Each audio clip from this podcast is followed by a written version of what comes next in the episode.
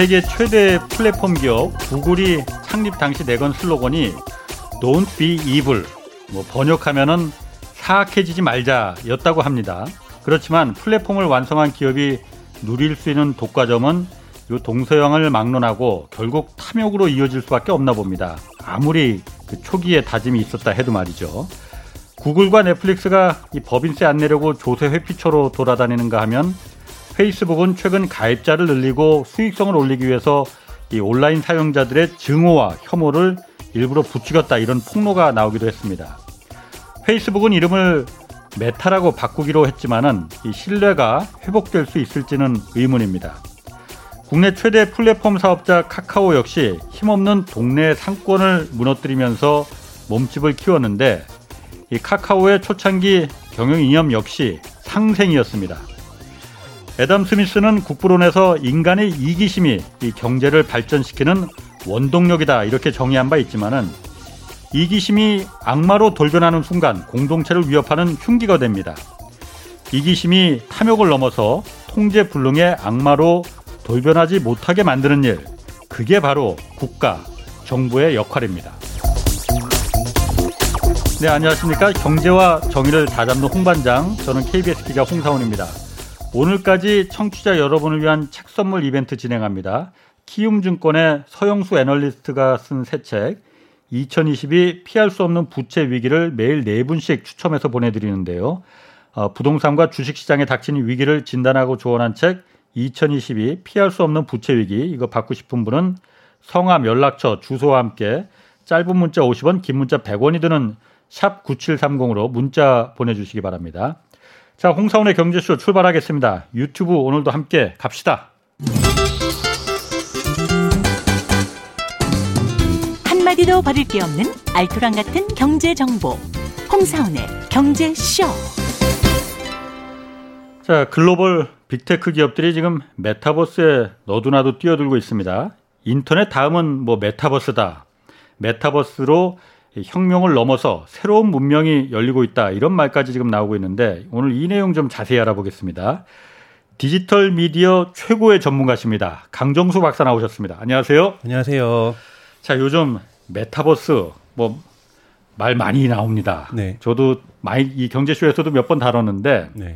일단 메타버스 아직 생소한 분들 이 듣고 계신 분들 중에 많이 있으실 거예요. 네. 이게 그냥 뭐 가상현실 아니야? 이렇게 음. 생각하는 분들도 있을 거거든요. 네. 메타버스가 일단 뭔지 아주 뭐 간략히 먼저 좀 간전, 간단하게 설명 좀 해주시죠. 간략히 말씀드리면, 그러니까 우리 인간의 삶 속에 옆에 평행 세계, 우리 매트릭스라고 생각하시면 되고요. 예. 아. 이렇게 그건 거창한 거고요. 예. 사실 메타버스라 볼 수도 있고 또는 저는 cyberspace라고 과거에 90년대 인터넷을 불렀는데요. 예. 볼 수도 있다고 생각해요. 그러니까 뭐 A라고 부를 수도 있고 B라고 부를 수도 있고 예. 핵심 뭐냐면 예. 지금 인터넷보다 더욱 더 발전돼서 예. 지금 인터넷과 완전히 다음 단계의 인터넷일 거다. 예. 이것이 핵심적인 메타버스고 어. 그 정의는 앞으로 나오는 기술이라든지 서비스들이 채워야 채워가야 될 몫이지. 예. 지금 생각하는 건 싸이월드의 발전형이다. 음. 제페토 제페토다 뭐뭐 뭐, 뭐 이런 서비스다라고 얘기하기에는 또는 예. 미국에 있었던 세컨드 라이프다 하기에는 예. 너무나도 앞으로 변해야 갈 것이 많습니다. 과거 우리가 스마트폰 이전의 인터넷들 대단히 많이 발전돼 있었죠. 특히 한국 사회가 많이 발전돼 그렇죠. 있었는데요. 그때하고 지금 스마트폰 있은 다음에 10년이 지났으니까 완전히 달라졌거든요. 세상이 바뀌어졌죠. 10년 동안 어. 세상이 이렇게 바뀌었습니다. 그럼 예. 앞으로 10년 동안은 더 바뀔 거 아니에요? 예. 그 앞으로 바뀔 10년을 우리가 메타버스라고 얘기를 하는 거고요. 통칭해서. 음. 근데 기업마다 다르게 생각하는 거죠. 뭐 예. 로블록스라는 게임 업체는 우리가 메타버스다. 예. 아, 게임에서 아바타 가지고 게임하는 것. 예. 그리고 뭐 이틀 전에 마이크로소프트도 우리도 메타버스로 간다. 우리는 음. 기업형 메타버스다. 예. 그래서 가상현실 공간에서 회의하는 것. 아하. 우리가 회의룸 만들어서 하는 이게 메타버스다. 서로 기업마다 마케팅적인 용어로 우리가 이게 다 메타버스라 얘기를 하는데 예. 쉽게 얘기해서는 10년 뒤에 올 예. 좀더 빠르게 기술 진화 속도가 빠르니까 음. 5년 뒤에 올 우리는 인터넷을 지금은 모바일 인터넷이라고 한다라면 우리는 그것을 메타버스라고 부르자. 라고 약속을 하고 있는 거라고 볼수 아, 있습니다. 그러니까 지금 흔히 말하는 가상현실, 뭐 아바타, 아까 말씀하신 뭐 마이크로소프트에서 뭐 사이버 미팅룸 네. 뭐 이런 거. 네. 그러니까 사실 아, 그 정도가 뭐 메타버스가 좀 구린데? 뭐 네. 이런 생각이 들거든요. 네, 맞습니다. 그거 아니라 이거죠? 네, 저, 그거일 수도 있죠. 그거일 수도 있는데, 그거보다 훨씬 더 진화된 형태일 거라는 거예요. 그러니까 뭐가 뭔지 모르겠지만. 5년 뒤에 올. 그러니까 네. 뭐라고 했냐면은 주카버그는 내일의 인터넷이라고 얘기를 했거든요. 예. 지금 모바일 인터넷의 다음 단계다. 예. 근데 아직 그 시대는 안 왔잖아요. 아하. 근데 그 시대로 가고 있는 다양한 요소들은 있습니다. 그건 차츰 설명을 드리겠지만 예. 한 여하튼 5년 뒤에 올 또는 10년 예. 뒤에 올 그 세상을 우리는 메타버스라고 부른다라는 어. 거죠. 지금 그 페이스북이 아까 조금 전에 저커버그 그 페이스북 그 창립자죠. 네. CEO 그 얘기도 하셨지만은 페이스북이 이름을 회사 이름을 메타로 바꿨잖아요. 네. 그게 메타버스 시대 주인공이 되겠다 이런 의지를 예, 담고 있고요. 그리고 예. 또 하나는 현재 위기를 또 반영하기도 합니다. 어, 지금 뭐, 도입부에서 어, 말씀하셨던 것처럼 예. 각종 폭로들이 이뤄지고 예. 내부 고발들이 이어지면서 메타버 예. 저기 이 페이스북이 창사 이래 가장 큰 위기를 겪고 있거든요. 예. 근데 경제적으로는 위기가 아닙니다. 대단히 돈을 많이 벌고 있고 주가도 다 계속 상승하고 있고 그리고 뭐 지금 뭐 미국에서는 청소년들이나 10대들이 조금 페이스북이나 인스타그램을 이용하는 율이 좀 떨어지지만 다른 아시아 국가에서 아프리카의 국가에서 어. 계속해서 10대들은 페이스북과 인스타그램을 사용하고 있고 예. 또는 왓츠앱이라고 우리나라의 카카오톡 같은 서비스가 있는데 음. 많이 사용하고 있거든요. 네. 근데 이제 얼마 전 뉴욕 타임즈에서 케빈 루즈라는 대단히 유명한 기자가 아이, 예.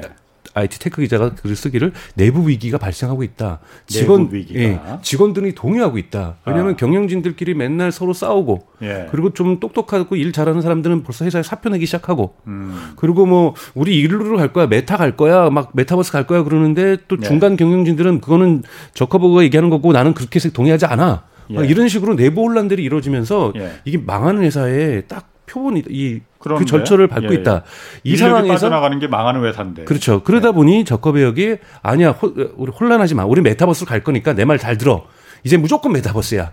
회사 이름도 우리는 메타버스로 바꿀 거고 예. 그냥 모든 건 메타버스로 갈 거니까 우리가 지금 망하는 게 아니라 우리는 내일의 인터넷이라고 했으니까 내일의 예. 인터넷 세상이 와도 페이스북이 주인 될 거야. 그러니 나만 음. 믿고 가자. 그걸 위해서 돈도 많이 쓸게. 그러면서 네. 올해 이제 얼마 안 남았잖아요. 얼마 안 남았는데 한국 돈으로 12조 원을 써서 메타버스에 투자를 하겠다. 예. 그래서 벌써 몇 군데를 인수를 네. 했거든요. 예. 그럼 매년 최소한 한국 돈으로 10조를 쓰겠다. 예. 여길 다 메타버스에 R&D라든지 기업 인수에 쓰겠다라고 밝히고 있습니다.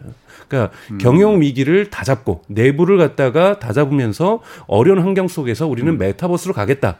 그렇게 얘기를 하는 거고 대외적으로도 규제를 막 하려는 업체들에게 어, 어, 저 정부들에게 미국 예. 정부나 유럽 정부나 인도 정부 또 한국 정부 이런 정부에게 우리 지금까지 잘못한 걸 인정하고 예. 그거 안 할게 하면서 어제 바로 발표한 게 뭐냐면 얼굴 인식 안 할게. 예. 안면 인식 통해 가지고 사생활 침해 논장이 있는데 예. 앞으로 그 인공지능 통해서 그건 안 할게. 음. 예. 문제되는 거 있으면 고칠게. 예. 고치는데 우리는 이제는 어, 사람들의 사생활에 관심 있는 게 아니라 인류의 비전인 예. 다음 세계 인터넷에 관심이 있어. 어. 그걸 위해서 많은 투자도 하고 일자리도 만들 거고, 예. 뭐 스타트업들도 인수할 거고, 경제 활력을 줄게라고 예. 대내적으로 대외적으로 이 적절한 시기에 기업이 예.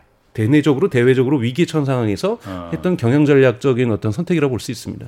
그러면은 그냥 우리가 메타버스 하면은 그냥 어, 가상현실 뭐 게임 뭐, 뭐 아, 그런 정도야 뭐 이렇게 알고 있었는 그 아직 감을 잘 오지 않은 시대니까 네. 잘 몰랐는데 페이스북의 저커버그 같은 경우에는 뭔가 아 지금 구상하고 네. 노리고 있는 전략 같은 게 있는 겁니까? 그러면? 예를 들자면 하나의 구체적인 예를 들죠. 아. 우리 케이팝하고도 관련이 있는데요. 예. Fortnite이라는 대단히 큰 인기 있는 게임이죠. 거기서는 사실은 이 그래픽 엔진 같은 것들이 정말 예. 좋습니다. 요즘은 어 저것이 진짜 진짜인지 가짜인지도 구별이 어. 안 가요. 예. 그래서 뭘 크게 했냐면 예. 큰 콘서트장을 그 가상 공간에서 오픈을 했습니다. 예. 그런데 어. 뭐 와가지고 10만 명, 100만 명도 볼 수 있어요. 예. 접속만 하면 되는 거니까요. 예. 근데 우리 회원이 될 필요는 없습니다라고 얘기를 하는 거예요. 우리하고 그래픽 엔진을 동일하게 쓰면 예. 당신은 페이스북에서 우리 거를 음악을 즐길 수도 있고 음. 당신의 스마트폰에서도 즐길 수 있고 당신의 VR 기기에서도 즐길 수 있고 예. 범용화시키겠다. 예. 그래서 꼭 우리의 Fortnite이라는 게임 공간에 들어오지 않더라도 어. 당신이 갖고 있을 그 어떤 기기로도 예. 즐길 수 있다. 어. 그러니까 좀 이해가 안 되실 수 있지만 스마트폰에 우리 카메라가 있지 않습니까? 예, 예. 이 카메라 기능으로는 제가 찍어가지고 영상을 유튜브에도 올릴 수 있고 틱톡에도 올릴 수 있고 예. 여러 가지 친구들끼리 그냥 교환할 수도 있거든요. 예, 마찬가지로 당신이 이 콘서트를 즐길 수 있는 이 카메라만 있다라면 어. 사진을 찍는 게 언제든지 스마트폰에서 가능하듯이 그걸 가지고 또 많은 변형도 하고 뽀샵도 하고 어? 보정도 하듯이 우리 콘서트를 가지고 콘서트만 보는 게 아니라 거기다 당신이 거기다 뭐 콜라를 팔던 어. 팝콘을 팔던 알아서 하시고 그러니까 우리는 콘서트만 우리의 그래픽 엔진만 같이 한다라면 예. 다양한 형태의 서비스를 붙일 수 있다. 예. 카톡의 오픈방에서 오픈 채팅방에서 우리 콘서트 즐길 수도 있고 예. BTS 팬클럽끼리도 그 팬클럽 공간에서 즐길 수도 있고 그래서 이런 식으로 예. 앞으로 이러한 그래픽적으로는 대단히 뛰어날 겁니다. 이것이 사실인지 아닐지도 구별이 안 갈 정도의 지금 어. 그 정도 수준까지 가고 있거든요. 예. 이 그래픽적으로 이 가상 세계라는 것이 현실 세계하고 구별이 안 될 정도인데 어. 이거를 즐기는 거는 당신이 갖고 있는 디바이스에서 알아서 하셔라. 어, 가만 그러면은 제가 좀 정리를 해볼게요. 네. 그 콘서트는 진짜 열리는 거죠 실제로 가상 공간에서요. 가상 공간에서 네. 실제 그럼 가수가 노래 부르고 그런 콘서트를 하는 겁니까 그러면? 어할 수 있고 안 할 수 있는데 하게 될 거예요. 예를 들면 어. 가상 공간에서 해서 여기서 예를 들면 BTS가 노래를 부릅니다. 예. 하는데 그 가상 공간은 요거를 촬영해서 하는 것이 아니라 거기 어. 있는 BTS 멤버들의 아바타가 예. 소리는 여기서 나가죠. 아하. 소리는 여기서 나가지만 여기에서 동작들도 조금씩 가는데 예를 예. 들면 어 이번에 그 이 페이스북에 구매한 로봇 스킨이 있어요. 예. 그럼 여기서 춤을 추면 예. 훨씬 더 근데 이펙트를 줄 수가 있죠. 우리가 소리를 내면 마이크에다가 음향 효과 집어가지고 청중들에게 들리잖아요. 예. 그럼 제가 여기서 몸을 움직이고 춤을 추면 훨씬 더 임팩트가 있게 음. 저 가상 공간에선 예를 들면 제가 손가락 하나만 움직여도 예. 좀더 크게 움직일 수 있는 거고 예. 훨씬 더 어떠한 부분에 어, 강조될 수 있는 거고 예. 이런 부분이 전달돼서 가상 공간에서 공연이 일어나는 겁니다. 그러니까 그 가상 공간에서 공연이 일어나는데 내가 그 가상 공간에서 콜라나 팝콘을 팔아서 뭔가 그 경, 상행위를 할 수도 그렇죠. 다른 서비스로 그 안에서 네. 그럼 그거는 가상 공간입니까 실제입니까 그러면 그러니까, 그 반반인 그러니까 것 같은데 지금 얘기하는 건 뭐냐면 실제로 네. 행하는 것이 가상 공간으로 전달될 수도 있고 예. 또는 가상 공간에서 우리가 명령한 프로그래밍으로도 행위가 이루어질 수 있는 거죠. 예. 뭐 여러 가지 거기서 티켓팅을 파는 것은 이미 우리가 짜놓은 기획에 의해서 진행되는 것이고요. 예. 그런데 아마 이 공연은 예. 아마 실제로 일어나게 될 것이고 근데 예. 실제가 우리가 마이크의 음향 조치에서 목소리가 다르게 들리는 것처럼 예. 가상 공간에서 다른 모습으로 보여질 거라는 거죠. 음, 훨씬 음. 더 다른 이펙트. 예를 들자면 어 우리 A라는 뭐, 뭐 그냥 가상할 게 어떤 오픈 채팅방에서는 예. 우리는 보라색 배경의 조명을 써 가지고 즐기고 싶다. 그래서 우리는 조명사를 따로 둬요. 예. 그러면 아. 똑같은 퍼포먼스에서도 조명이 다른 느낌으로 즐겨질 수 있을 거고. 다 달라. 그 그렇죠. 보는 사람마다 다르게. 그렇죠. 그, 음. 우리는 예를 들자면 뭐 어떤 섬에서 휴양지에서 한다면 마치 휴양지에서 이 공연이 이루어지는 것처럼 하게 할수 예. 있고 예. 똑같은 공연인데도 우리 예. BTS는 이 공간에서 하고 있는 거예요. 예. 또는 만약에 노르웨이의 그 오로라가 비치는 그눈 네. 가상 공간에서 마치 BTS가 동일 시간에 함에도 불구하고 예. 다른 모습으로 현존할 수 있는 겁니다. 아, 아. 네. 그러면은 그게 지금 그 콘서트를 얘기를 예를 들어 보니까는 제가 네. 조금 이해가 그좀 네. 오는 것 같아요. 다른 공간에서 다른 어. 모습으로 현존하는 거죠. 그게 그러니까 가상과 현실을 접목 시킨 거네 그야말로 그렇죠. 실제 현실을 그렇죠 가상도 시계도 하나가 아니라 예. 수십 가지가 될 수 있고 수백 가지가 될 수 있는 겁니다. 그게 그러니까 앞으로 다음 인터넷 세상은 그렇게 열릴 것이다라는 그렇죠. 거죠. 예, 기술이 워낙 증, 아. 발전해서 예. 관련 기술이 발전한다는 전제 조건이겠죠. 예. 네.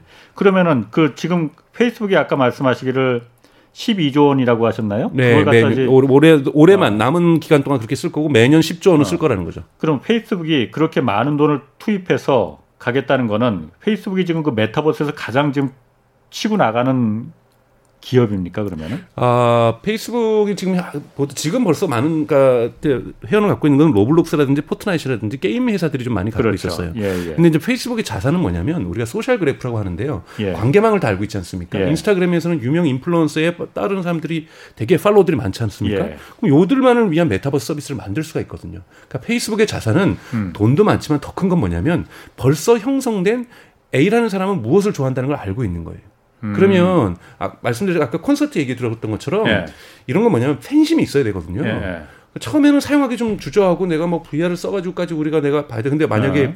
우리 BTS 아미들한테 얘기하면 VR 바로 살 겁니다. 예. 팬심이 어. 있어야 그 서비스에 대한 수용성이 좋겠죠. 예. 그리고 거기에서 바로 또 경제적 행위도 이루어집니다. 예. 거기서 콘서트 뭐를 티켓을 팔 경우에는 유료 공연 바로 들어갈 수 있거든요. 예.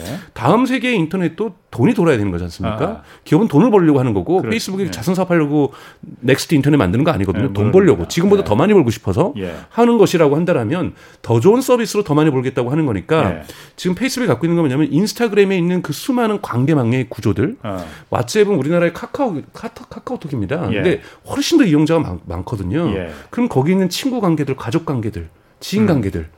그리고 우리 페이스북에 있는 이런 관계망들 이런 것들은 이후에 메타버스에서 이후에 next 인터넷에서 서비스의 시작점이라는 거죠. 이건 뭐냐면 음. 인간 지도예요. 페이스북은 음. 인간 지도를 갖고 있는 거예요.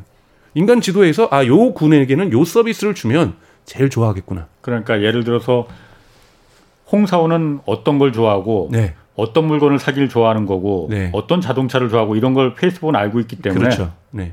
그래서 그 메타버스에 그 홍사원한테 예를 들어서 특화된 홍사원이 좋아할 만한 공연 메타버스든 홍사원이 좋아할 만한 무슨 스포츠 메타버스든 네. 이걸 제공을 해준다는. 네, 내년부터 지금 페이스북이 하려는 것이 일종의 투자 환경입니다. 투자도 네. 그러면 가상 공간에서 하셔라.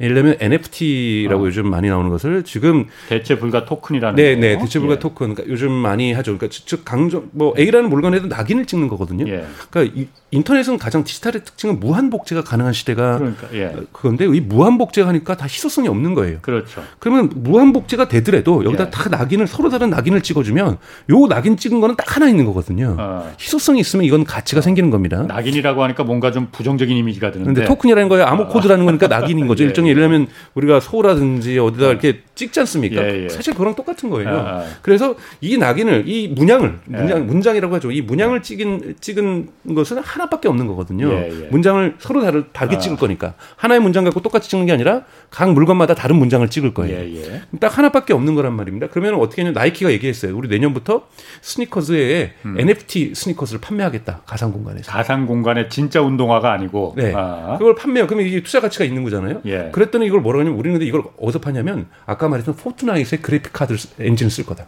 아. 그랬더니 페이스북이 우리가 그 몰을 만들어 줄게. 뭘 만들어줘? 그 몰. 쇼핑몰을 아, 우리가 만들어 줄 테니까 아. 쇼핑몰처럼 와가지고 투자해. 아. 나는 저 나이키에 있는 저 스니커스 하나밖에 없는 NFT를 그냥 내가 이렇게 와서 모바일로 막 거래소에 사는 것이 아니라 예. 제가 VR을 끼고 들어가서 예. 피부도 뭔가 해서 아. 거기서 사람들에게 투자자에게 투자 설명도 듣고 예. 그럼 나 저기서 내 손가락으로 가르치면 나 저거 살래. 아. 그랬더니 내 지갑에서 이 돈이 올라가는 것도 뭔가 그 효과를 보고. 예. 그러니까 투자 공간도 예. 메타버스로 옮기겠다는 게 페이스북의 계획인 거죠. 어. 그것도 오랜 먼 미래가 아니라 내년부터 시작하겠다. 아, 그 NFT가 요즘 그 뭐 각광받고 뭐 각광이라기보다는 좀 알려지기 시작하니까 NFT가 그러니까 메타버스의 주요 어, 투자 자산 중에 하나로다가 될 수가 그렇죠. 있군요. 왜냐하면 아까 말씀 서로 다른 서비스가 있지 않습니까? 예. 똑같은 콘서트도 아까 말한 노르웨이에서 즐길 수도 있고 예. 뭐 저기 뭐 어, 휴양지에서 예. 뭐 즐길 수도 있고 여러 가지 예, 즐길 수 있는 예. 거기서 티켓이 여러 가지 팔리는데 예. 그럼 BTS 입장에서 만약 BTS 공연한다면 예. 그 티켓에 대한 일정 정도의 수수료 차이가 가져야 될 거 아니에요. 예, 예. 그런데 서비스도 다르고 공간도 다르면 예. 흔히 말하는 단일 화폐가 있어야 되는 거거든요. 단일 화폐를 즉 BTS 저기 뭐, 톡, 뭐 비트코인이라는 것의 기준치로 하든 뭘로 하든지 간에 예. 이 NFT 같은 경우가 그 부분을 해결해 줄 수가 있는 거죠. 그러니까 입장료를 그 티켓도 아. NFT로 파는 겁니다. 아. 티켓도 NFT로 보고 그 앞에다가 또 우리는 아미 저 팬들을 위해서 좌석 딱 100개만 또는 10개만 VIP석을 할게. 어. VIP석은 우리 BTS의 다른 앨범을 예. NFT로 갖고 온 사람만 초대를 할게.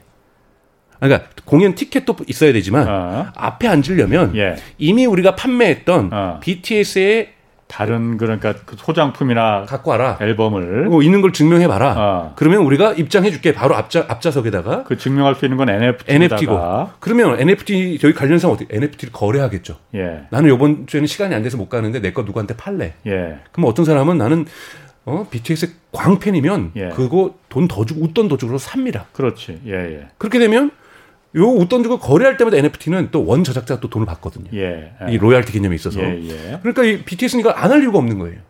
그리고 음. 팬들도 VIP, 1등석 2등석, 3등석을 다 나누는데 여기다 이미 그거를 조건을 뭘로 거냐면 처음에 물론 비스 고가를 팔지는 않겠죠. 우리의 자산 중에 앨범 중에 하나를 NFT로 만들었는데 그거 산 사람 음. 팬심을 6개월 전에도 보여준 사람 맨 앞줄 뒷줄에는 예. 1개월 전에 우리가 판 NFT 그 자산 산 사람 예. 이런 식으로 할 수도 있는 거거든요. 네. 그러니까 그러다 보니까 지금 한국에서도 다양한 이 케이팝 이 매니지먼트 회사에서도 NFT 지금 뛰어들겠다. 예. SM도 뛰어들겠고 예. YG도 뛰어들겠다고 하는 이유들이 예. 지금은 초반에는 미술품 중심에서 NFT 시장이 형성됐었는데 예. 이제 뮤지션들과 관련된 예. 음악 앨범도 마찬가지고 한번 어떤 공연 때 입었던 티셔츠도 그렇게 팔 수 있는 것이고 여러 가지 디지털 우리가 상상할 수 있는 걸 다 팔 수 있는 거잖아요. 그러니까, 그러니까 그게 디, 진짜 티셔츠는 아니잖아요. 그렇죠. 입을 수 있는 티셔츠는 아니고 가상 공간에서 그거를 아. 같이 머천다이징을 아. 가상 제품으로 아이템으로 바꾸는 거죠. 예. 네. 근데 거기 흔적은 좀 남기겠죠. 음, 음, 음. 근데 그거랑 연동이 된다든지. 예. 뭐 이런 식으로 만든다면 그러니까 지금 이 엔터테인먼트 영역에서 예. 훨씬 더 메타버스가 빨리 올 수 있다라고 사람들이 전문가들은 음. 추론을 하고 있는 겁니다. 음, 그런 면에서 어 그렇게 얘기하시니까 좀 처음에는 좀 뜬구름 같은 얘기였었는데 네. 어, 그게 그러면 현실 반 가상 반뭐 네. 그런 게 될 수가 있을 그렇죠. 것 같고 그래서 저는 일단 투자 면에서 네. 거기서 장사하려는 사람들 비즈니스 모델을 찾으려는 사람도 꽤 있을 것 같은데. 그렇죠. 그러면 이것들이 세계가 작동하거든. 그래서 저는 제페토처럼 네. 순수하게 제페토라는 건 네이버 에서 네, 이버에서 만드는 그, 이런 순수한 아바타만 있는 세상이 예. 메타버스라고 생각하지는 않습니다. 예. 현재하고 연결이 돼 줘야 되거든요. 예. 근데 물론 제페토도 그렇게 갈 수 있어요. 예. 충분히 가능성 갖고 있습니다. 예. 하지만 지금 있는 100% 아바타만 있는 세상이 예. 저는 메타버스라고 생각하지는 않습니다. 그건 그러니까. 그냥 가상 현실인 거고요. 아, 그러니까 음. 아바타만 있다고 하면은 음. 약간 구려요. 네. 아, 그건 뭐 음. 그냥 조금 더 그래픽이 좀 리얼한 그런 거 아니야? 네. 그걸 갖고 뭘 그렇게 세상이 바뀐다고 네. 다음 인터넷이라고 그렇게 네. 갖다 붙이냐 말하는데 음. 그런 개념이 아니군요. 그렇죠. 그걸 뛰어넘는. 네. 네. 제가 그 재밌는 거는 한 가지 그 제 아는 사람이 그 로블록스라고 왜그그 네. 그 있잖아요. 사람들이 직접 만들어 사는 게임들. 어, 메타버스 그것도 그건 전 세계에서 접속자가 굉장히 많다면서요. 그러다가 애들 영어 가리키는 용으로 다 그걸 쓴다고 그러더라고. 음. 거기 들어가면은 미국 애들도 많이 들어오고 뭐 일본 애들도 들어오고 뭐 유럽 애들도 들어오니까 그래서 주로 영어로 대화를 하는데 음. 그거만큼 그야말로 그 확실한 영어 회화 그렇죠. 자기에게 필요한 절박한 그러더라고요. 게임을 하기 위해서. 예. 네. 그러니까 이런 거는 공간 속에서 많은 사람들이 모이는 건데요. 예. 이것을 근데 다음 인터넷이라고 하긴 좀 그렇습니다. 아하. 근데 그 모티브는 갖고 있는 거죠. 예. 충분히 많은 사람들이 모이고 그런데 예. 그것이 뭐냐면 게임인데 요 게임을 가지고 얘기를 하는데 이 게임도 NFT가 될 수 있거든요. 예.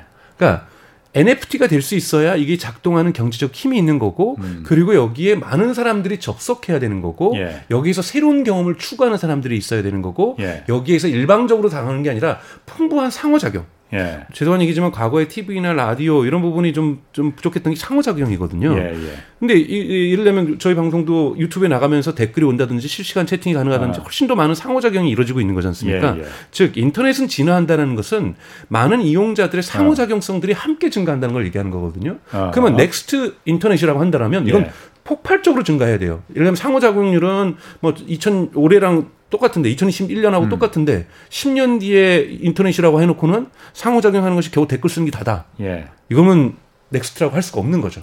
그러니까 더욱 더 어. 많은 상호작용의 가능성이 있겠죠. 상호작용이 예를 들면 어. 눈빛을 만약에 내가 줬으면 이것이 마치 텔레파시처럼 갈 수도 있다든지 그하고 나하고 뭔가 다른 어떤 상호작용이 충분히 일어나실 거 일어날 수 있을 거고 지금 만약에 카메라를 통해서 댓글을 통해서 네. 뭔가 상호작용이 일어난다라면 VR을 통해서도 일어날 수 있지만 네. 우리의 피부를 통해서도 네. 우리가 그들과 터치할 수도 있을 거고 온기가 주고 온도가 주, 오고, 오고 갈 수도 있을 거고요. 예. 뭐 이러한 또는 내가 나는 갑자기 어 추운데 오늘 가고 싶어 여름 한, 한국 8월 복도입니다. 뭐 근데 나는 노르웨이에서 하는 오로라가 보이는 그 공연장에서 BTS를 보고 싶어. 그럼 거기 갔더니 뭔가 우리가 3D 영화관에서 느끼는 것처럼 시원한 바람도 불어오고 뭐 이런 거를 느낄 수가 있는 거거든요. 예, 예. 상호작용을. 왜냐하면 예. 거기서 무대에서 무대를 펼치는 우리 BTS 멤버 중에 한 명이 예. 바람풍을 참 바람풍을 날릴 수도 있는 거고. 예. 그럼 그걸 받아야죠. 예. 그러니까 이런 식의 다양한 상호작용이 어, 이루어질 거라는 겁니다. 그래서 사람들이 이건 매트릭스처럼 마치 그것을 아바트만 들어가는 것이 아니라 거기에서 내가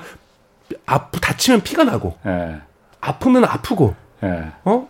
사랑을 느끼면 막 가슴이 뛰고 예. 이런 것이 느껴지는 것처럼 아. 우리의 상호작용들도 지금 생각하는 것보다 훨씬 더 인간의 뇌에 어떤 작용을 준다든지 해서 아. 느껴지게 될 것이다. 이거는 이제 조금은 공상과학 같은 얘기입니다만 예. 그런데 이 말이 맞다 틀리다가 아니라 기본적으로 맞는 것은 지금보다 상호작용의 어떠한 그 가능성들은 훨씬 더 많을 거라는 거죠. 아.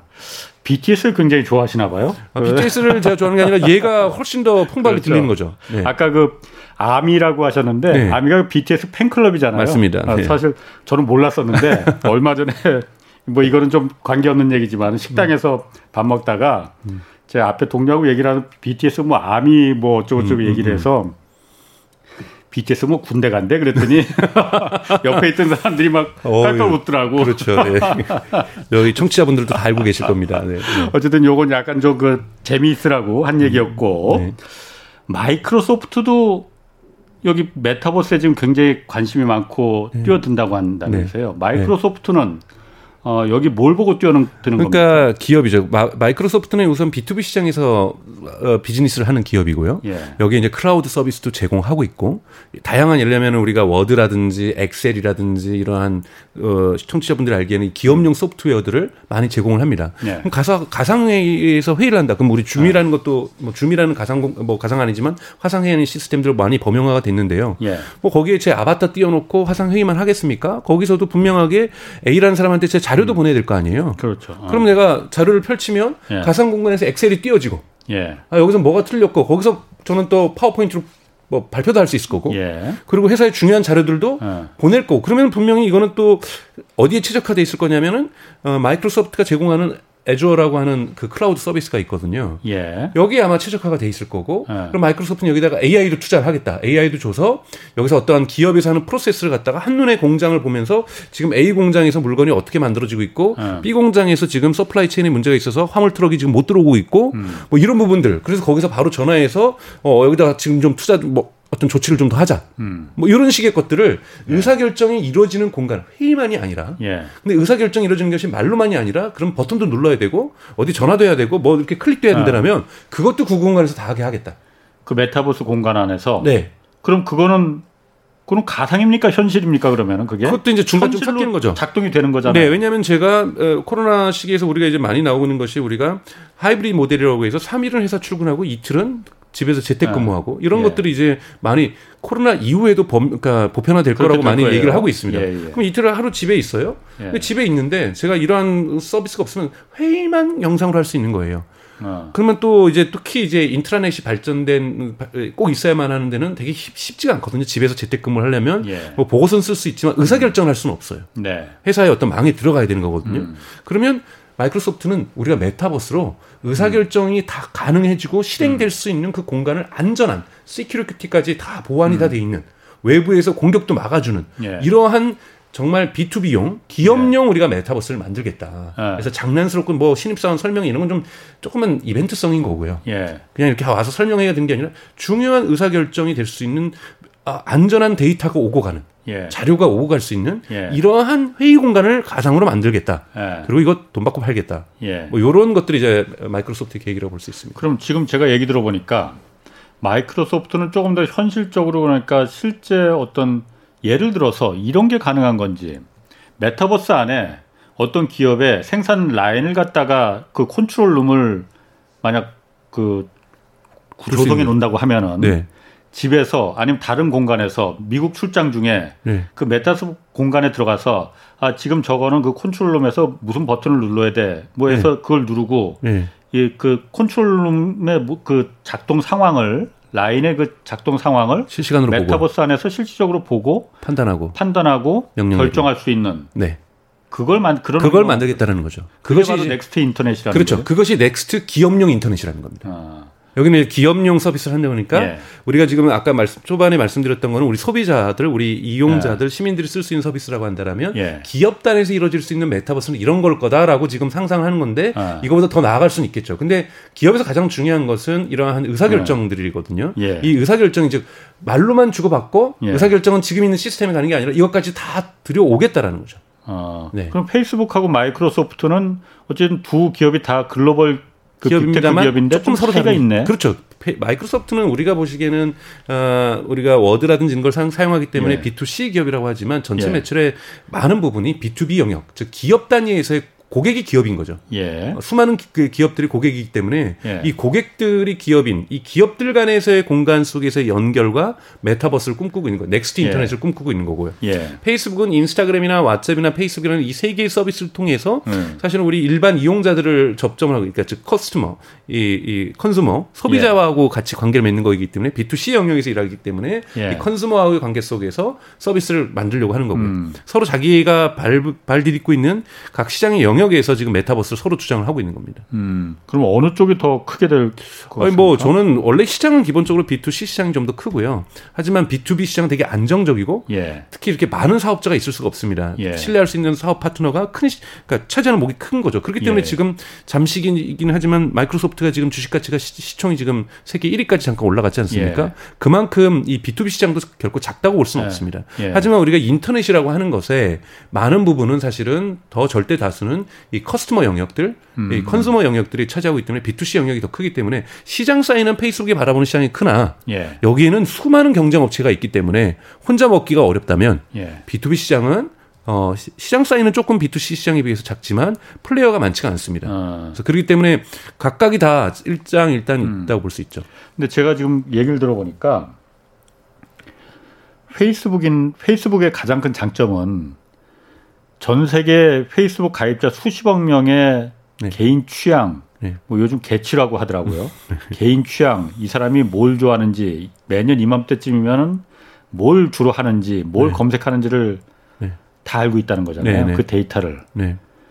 그게 가장 큰 장, 따라올 수 없는 장점일 것 같아요. 그렇죠. 그걸 알고 있고 두 번째는 그가 누구하고 관계를 맺으면서 그걸 좋아하는지, 아. 어떠한 맥락 속에서 그걸 좋아하는지, 예. 그러니까 그래프라고 하죠. 그러니까 social graph라고 하는 건 관계망이거든요. 예. 관계망 지도. 그러면은 친인 족보를 알고 있다는 거죠. 예. 과거로 치면. 아. 네. 그럼 그건 구글도 알 수 있는 거고, 아, 애플도 그렇고. 취향은 예를 들자면 검색 취향이라든지 소비 취향에서 분석할 수가 있습니다. 넷플릭스도 우리 어떤 영상을 좋아하는지 취향은 분석할 수 있거든요. 예. 근데 지금 넷플릭스를 제가 누구랑 같이 보고 있는지는 잘 모르거든요. 그렇지. 그러니까 즉 관계망을 알고 있다는 것이 relationship을 알고 있다는 게 페이스북의 가장 큰 장점이고요. 아. 이거는 중국에 있는 유사 서비스를 외에는 페이스북이 전 세계에서 유일하게 가장 많이 알고 있습니다.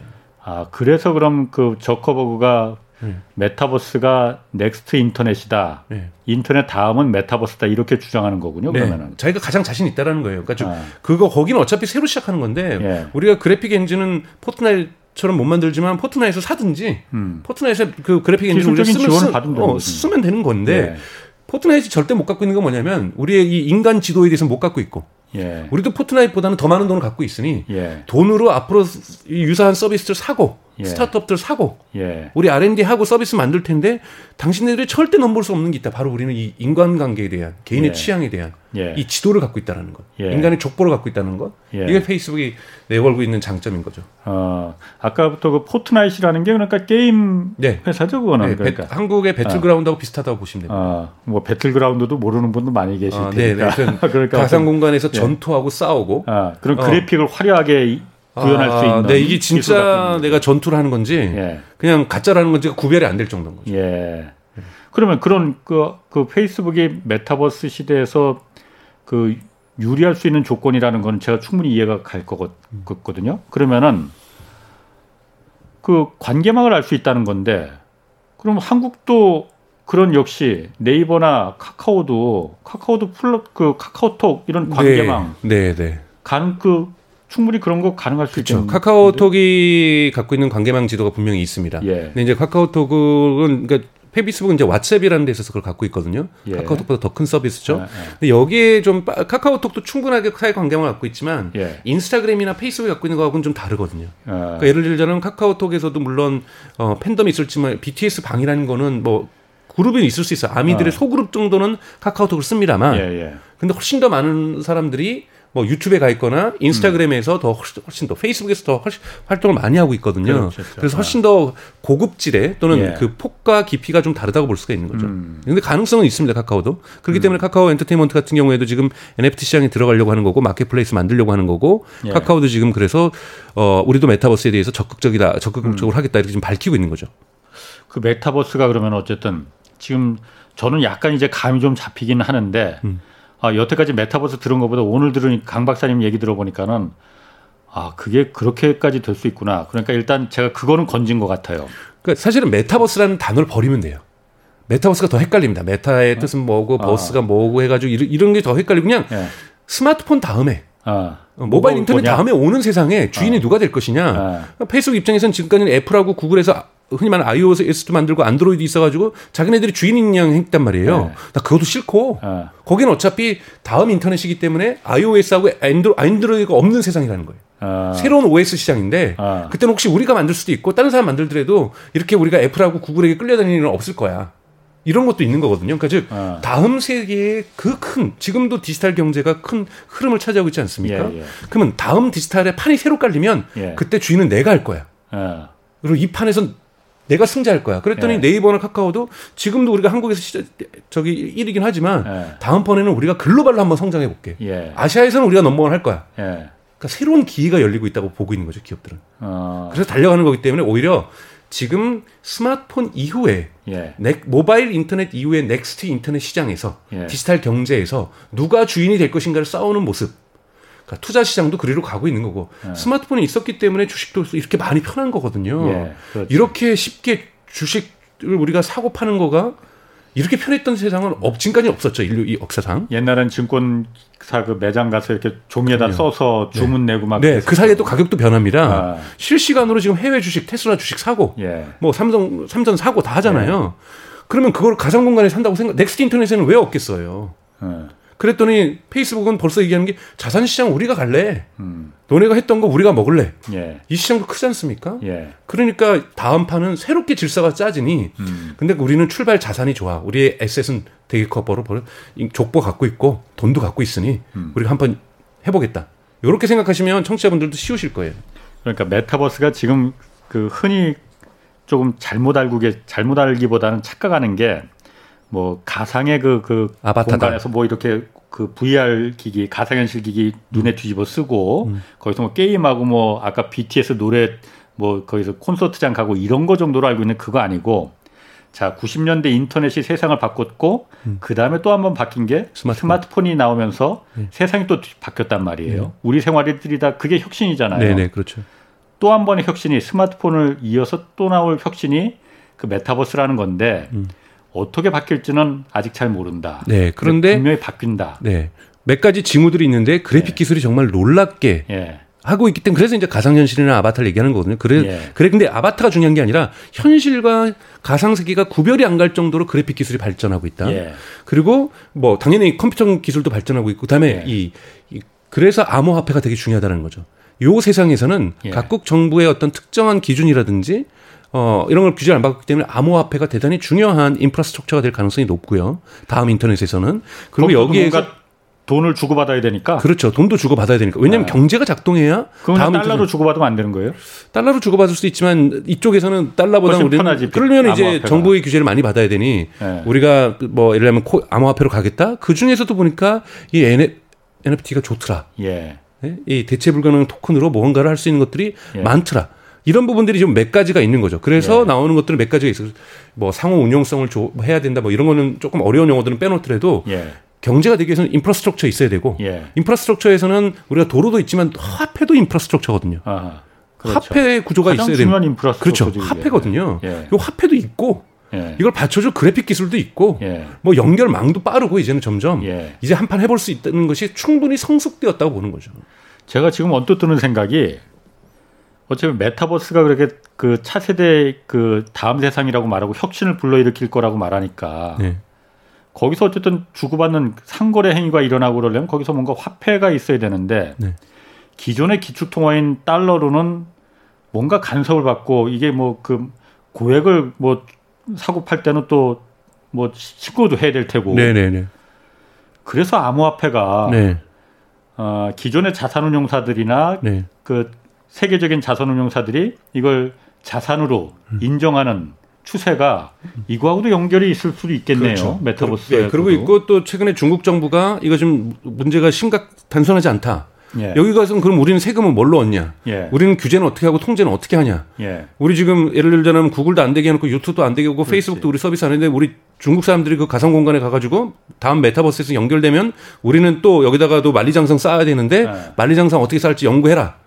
그래서 지금 규제 당국에다 빨간불 주면서 자 다음 인터넷 세상에서 중국은 어떻게 만리장성 쌓을지 예. 그리고 각국 정부는 여기서 일어나는 경제 활동 이 있으면 세금을 걷어야 나라가 돌아갈 거 아니에요. 예, 예. 그럼 우리는 세금을 어떻게 거둘 것인지 연구하자. 예. 근데 이제 다들 아직은 감 못 잡고 있는 거죠. 도대체 예. 구체적인 모습이 떠오르지 않고 있기 때문에 음. 여기서 세금을 어떻게 걷어야 될지 또는 여기서 청소년 보호는 어떻게 해야 될지 사생활 보호는 어떻게 해야 될지 여기서 우리가 생각하지도 못했던 공격은 또 발생할 수 있을까? 해커들의 예. 공격은. 그러니까 예. 사실은 어 우리가 얘기한 유선 인터넷 시대에서 있었던 문제가 훨씬 더 증폭되어서 이 모바일 인터넷 시대에도 있었던 것처럼 예. 이 다음번에 메타버스 공간이라고 하는 next 인터넷에서 분명히 존재할 거거든요. 음. 사회적 갈등도 존재할 거고요. 쏠림 현상도 있을 거고 여기도 음. fake news 있을 거고요. 예. 이런 문제들이 더욱더 다른 질적인 공간에서 이루어지기 때문에 여기에 대한 준비를 다양하게 해야 된다. 음. 뭐 이런 논의들이 사실은 그래서 정부 당국에서도 요즘 논의가 조금씩 시작되고 있는 이유라고 볼 수가 있습니다. 그래서 조금 전에 말, 말씀하셨지만 중국에서 네. 이거를 어, 중국에서 국가 안보에 위협이 될 수 있다 메타버스가 네. 그래서 당국의 규제가 이거 필요하다. 이런 얘기 있다면 나왔다면서 네, 네, 네, 맞습니다. 바로 그 이유가 그거죠. 지금도 인터넷이지만 사실은 인터넷은 모두가 연결되어 있다고 생각하지만 중국은 어, 만리장성을 쌓았잖아요. 예. 인터넷 만리장성을 쌓아가지고 여기 오고 가는 것을 모두를 보고 있는 상황인 거잖아요. 예. 그래서 이런 상황에서 중국 또한 next 인터넷에서 예. 여기서도 만리장성이 필요한 건지 음. 여기서도 어느 정도의 중국 정부가 컨트롤하는 디지털 경제가 필요한 건지 검토해야 되고 그 방법은 무엇이 있을지 예. 지금부터 미리미리 준비를 해야 되거든요. 예. 그러다 보니까 중국 정부에서는 조금 긴장하고 있는 모습들을 보여주고 있는 거고요. 근데 뭐 이것이 내일의 일은 아니고 당장 예. 다음 달 일은 아니기 때문에 지금부터 천천히 준비해 갈 거라고 보고 있고요. 마찬가지로 지금 이제서야 겨우 어 지금 어, G20 이런 데서는 음. 디지털 텍스에 대해서 지금 합의했잖아요. 예, 그렇죠. 최소 뭐 그 나라에 얼마큼의 법인세를 내는. 예. 근데 그렇게 되면 당장 이, 이 페이스북이 저리로 가버리면 거기서 너는 세금 어떻게 낼 건데 고민될 수밖에 없는 거거든요. 왜냐하면 지금 로블록스도 예. 마찬가지잖아요. 지금 전 세계 아이들이 모여가지고 청년들이 모여가지고 거기서 게임하면서 영업하면서 돈도 쓰고 있단 말이에요. 예, 예.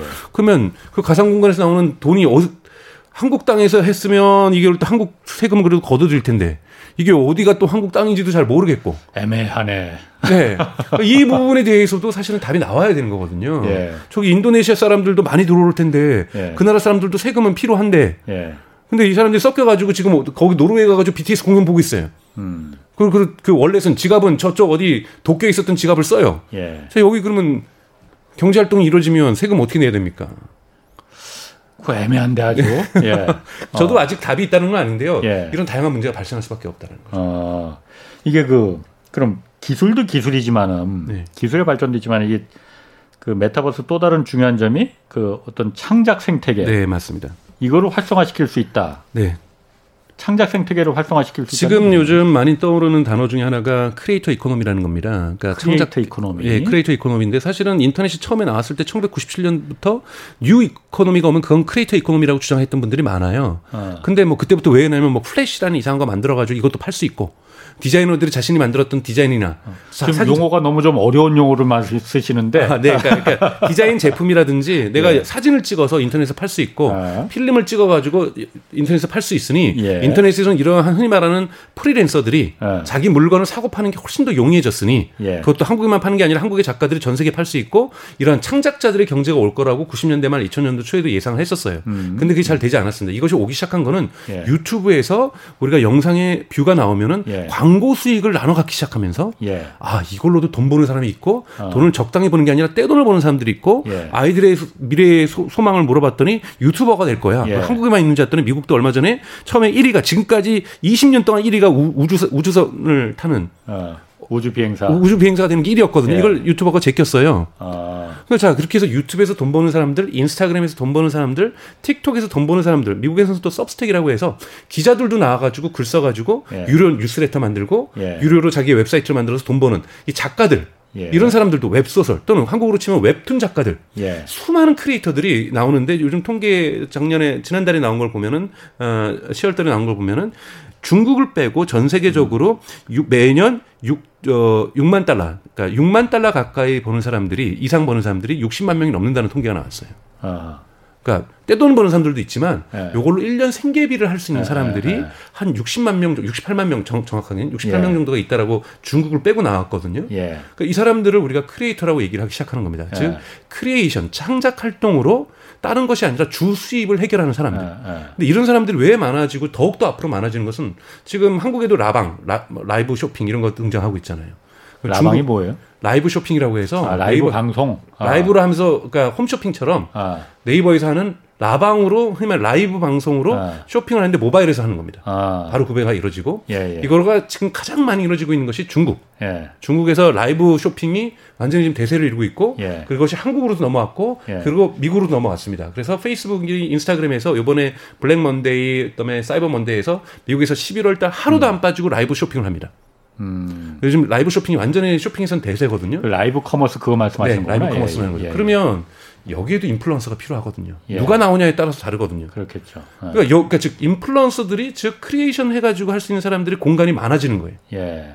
그러니까 어. 그러다 보니 이들에 의한 경제 활동 구조가 점점 풍부해지고 전 세계적으로 커지고 있습니다. 예. 그러다 보니 이들이 근데 여기다가 NFT까지 결합이 되는 거죠. 음, 그게 필수여야 될 것 같은데요. 네. 네. 그러니까 이 사람들이 지금도 돈을 버는데 예. NFT까지 겨, 들어가니 예. 훨씬 더 경제적으로 돈을 많이 벌수 있을 거고 예. 또 서비스를 만드는 사업들 중에서는 이 사람들이 들어와야 이 사람들 항상 팔로워를 갖고 있거든요. 어 그러니까 예를 들면 내가 인플루언서 또는 크리에이터 음. 100명 꼬시면 예. 곱하기 100명이 최소한 더 들어오는 거예요. 또는 곱하기 1000명 들어옵니다. 예. 그럼 제가 생각하기에 그 1000명, 만 명, 10만 명 흔히 말해서 설득하는 것보다 예. 인플루언서 100명만 설득을 해버리면 예. 제가 서비스 크게 열어버릴 수가 있는 거예요. 그러니까 다음 세상에 오더라도 다음 인터넷 세상에 오더라도 초기 이용자들이 많아야 되고 초기 이용자들이 열정적으로 이용을 해줘야 되거든요. 예. 그랬더니 이 크리에이터 이코노미 부분이 NFT 시장 때문에도 커지겠지만 서비스 판을 크기 위해서는 다음 세계에도 아마존이 있을 거 아니에요. 예. 다음 세계에도 쿠팡이 있을 거 아닙니까? 예. 11번가가 있어야 되고 예. 이들 입장에서는 그냥 가서 뭐 아바타 만들어 놓는다고 사람들 물건 살까 안 살 거라는 거예요. 그렇죠. 그 아바타에서 물건 파는 것이 지금 15만 명, 100만 명의 팔로워를 갖고 있는 인플루언서가 와서 팔면 훨씬 더 팔릴 가능성이 높거든요. 네. 그러다 보니까 이 인플루언서들, 즉 이 크리에이터들의 중요성이 점차 더 중요해지고 있다는 거죠. 네. 그래서 다음 메타버스에서는 네. 크리에이터 이코노미가 대단히 중요한 역할을 할 거다. 지금도 점점 큰 역할을 하고 있지만요. 예. 네.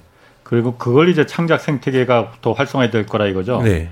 지금 그런 부분을 어, 뭐 물건을 파는 건 아니지만은 유튜브나 이런 부분도 굉장히 어떤 그 창작자 네. 요즘 사실 1인 미디어가 기존의 이른바 그 레거시 미디어 KBS나 MBC, SBS 이런 기존 방송 거대 미디어를 갖다가 네. 맞상대할 수는 있는 네. 그런 그게 바로 유튜브의 유튜브의 힘이잖아요. 그렇죠. 네. 그럼 메타버스 시대는 그거 그런 것도 더 활성화되고 그러니까 그것도 있고 예. 플러스 알파가 계속 생긴다는 거죠. 그 사람들이 지금 광고 수익에 주로 의존한다라면 예.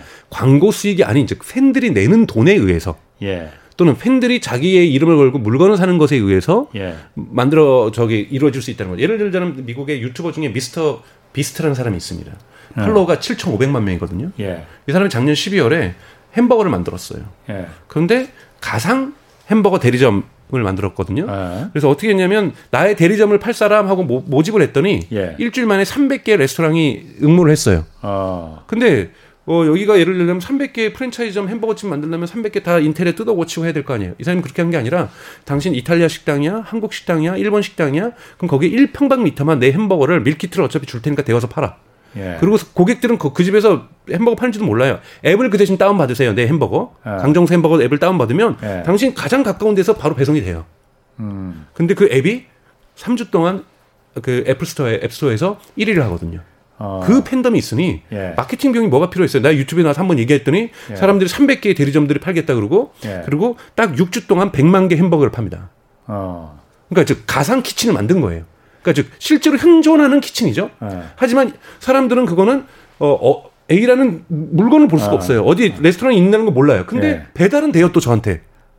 이게 예를 들면 실제 먹을 수 있는 햄버거는 배달은 온다 이거죠. 그렇죠. 그러니까 이것이 가상하고 현실이 섞인 거죠. 예. 어딘가에 현실 속에 있어요. 예, 예. 근데 이용자들 입장에서는 저곳에 있다는 게 중요한 게 아니에요. 여의도 아. 1번지에 있다는 게 중요한 게 아니에요. 아. 나랑 가까운 데서 배송만 되면 되는 거거든요. 아. 이것이 가상하고 현실이 섞이는 겁니다. 예. 현실 속에 존재하지만 이용자들은 그것이 현실에 있다는 게 중요하지 않다라는 거죠. 아. 가상 공간에서 나의 햄버거가 주문되고 오는 게 중요하다는 거죠. 예, 예. 근데 이 브랜드를 만드는 거 보세요. 미스터 비스트가 햄버거 만들었어요. 예. 자, 이것을 업, 이것을 만드는 전문 업체들이 있거든요. 음. 이 사람한테 가서 햄버거 팔아라. 너는 쿠키 음. 팔아라. 넌 초콜릿 팔아라. 지금 미국에 있는 인플루언서들한테 다 이런 것들이 붙고 있어요. 예. 그래서 인플루언서들 크리에이터들이 다 브랜드를 만들기 시작하는 거예요. 아, 그렇군요. 자, 그럼 마지막으로 네. 짧게 한 1분 정도로 우리 그럼 정부나 기업들이 메타버스 막 시대 얘기 들어보니까 오는 것 같은데 네. 뭐 어떻게 준비해야 됩니까? 정부가 사실은 자꾸 이렇게 후진국 형식으로 이렇게 뭐 이렇게 얼마나 많은 네. 예산을 써서 메타버스 스타트업을 투자하겠다 하는데 뭐 스타트업은 투자할 사람들은 알아서 좀 할 거라고 보고요. 정부 예. 당국은 좀 연구를 좀 해야 된다고 봐요. 여기에서 아. 시민의 규칙이라든지 시민의 안전이라든지 예. 개인정보 보호라든지 여기서 아. 세금 구조 이런 걸 연구할 거고 네네. 돈은 기업들이 알아서 할 거라고 저는 봅니다. 예, 예. 제페토라든지 또는 뭐 카카오라든지 이런 네이버 카카오 이런 음. 뿐 아니라 수많은 스타트업들이 지금 벌써 투자를 투자를 받고 있거든요. 예. 그래서 저는 이런 사람들이 원활하게 갈 수 있게끔 만들어 주는데 다만 걱정되는 거는 우리가 이 규제 논의가 있거든요. 예. 규제 논의가 좀 어떻게 가야 될지에 대해서 조금 진중하게 좀 천천히 준비해서 음. 거기서도 예를 들면 약국이 생길 수도 있는 거냐. 약국 배달도 병원을 갈 수도 있는 거고. 예. 우리가 얘기하는 지금 비대면 의료 진료도 있는데 그곳에서도 그렇죠. 분명히 비대면 의료 진료가 있을 수 있거든요. 다양한 사회적 갈등들에 대해서 미리 좀 준비하는 게 정부의 자세라고 보고요. 네. 예, 알겠습니다. 네. 아, 오늘 아주 그냥 재밌었습니다. 아, 이제 이제 좀 알 것 같아요. 메타버스가 네. 뭔지. 네. 자, 고맙습니다. 네. 지금까지 디지털 미디어 전문가 강정수 박사 함께했습니다. 자, 내일 오전 유튜브로 경제쇼 플러스 업로드됩니다. 이번 주에는 서영수 키움증권 이사와 함께 피할 수 없는 부채 위기 주제로 다루겠습니다. 자, 지금까지 경제와 정의를 다잡는 홍반장 홍사원의 경제쇼였습니다.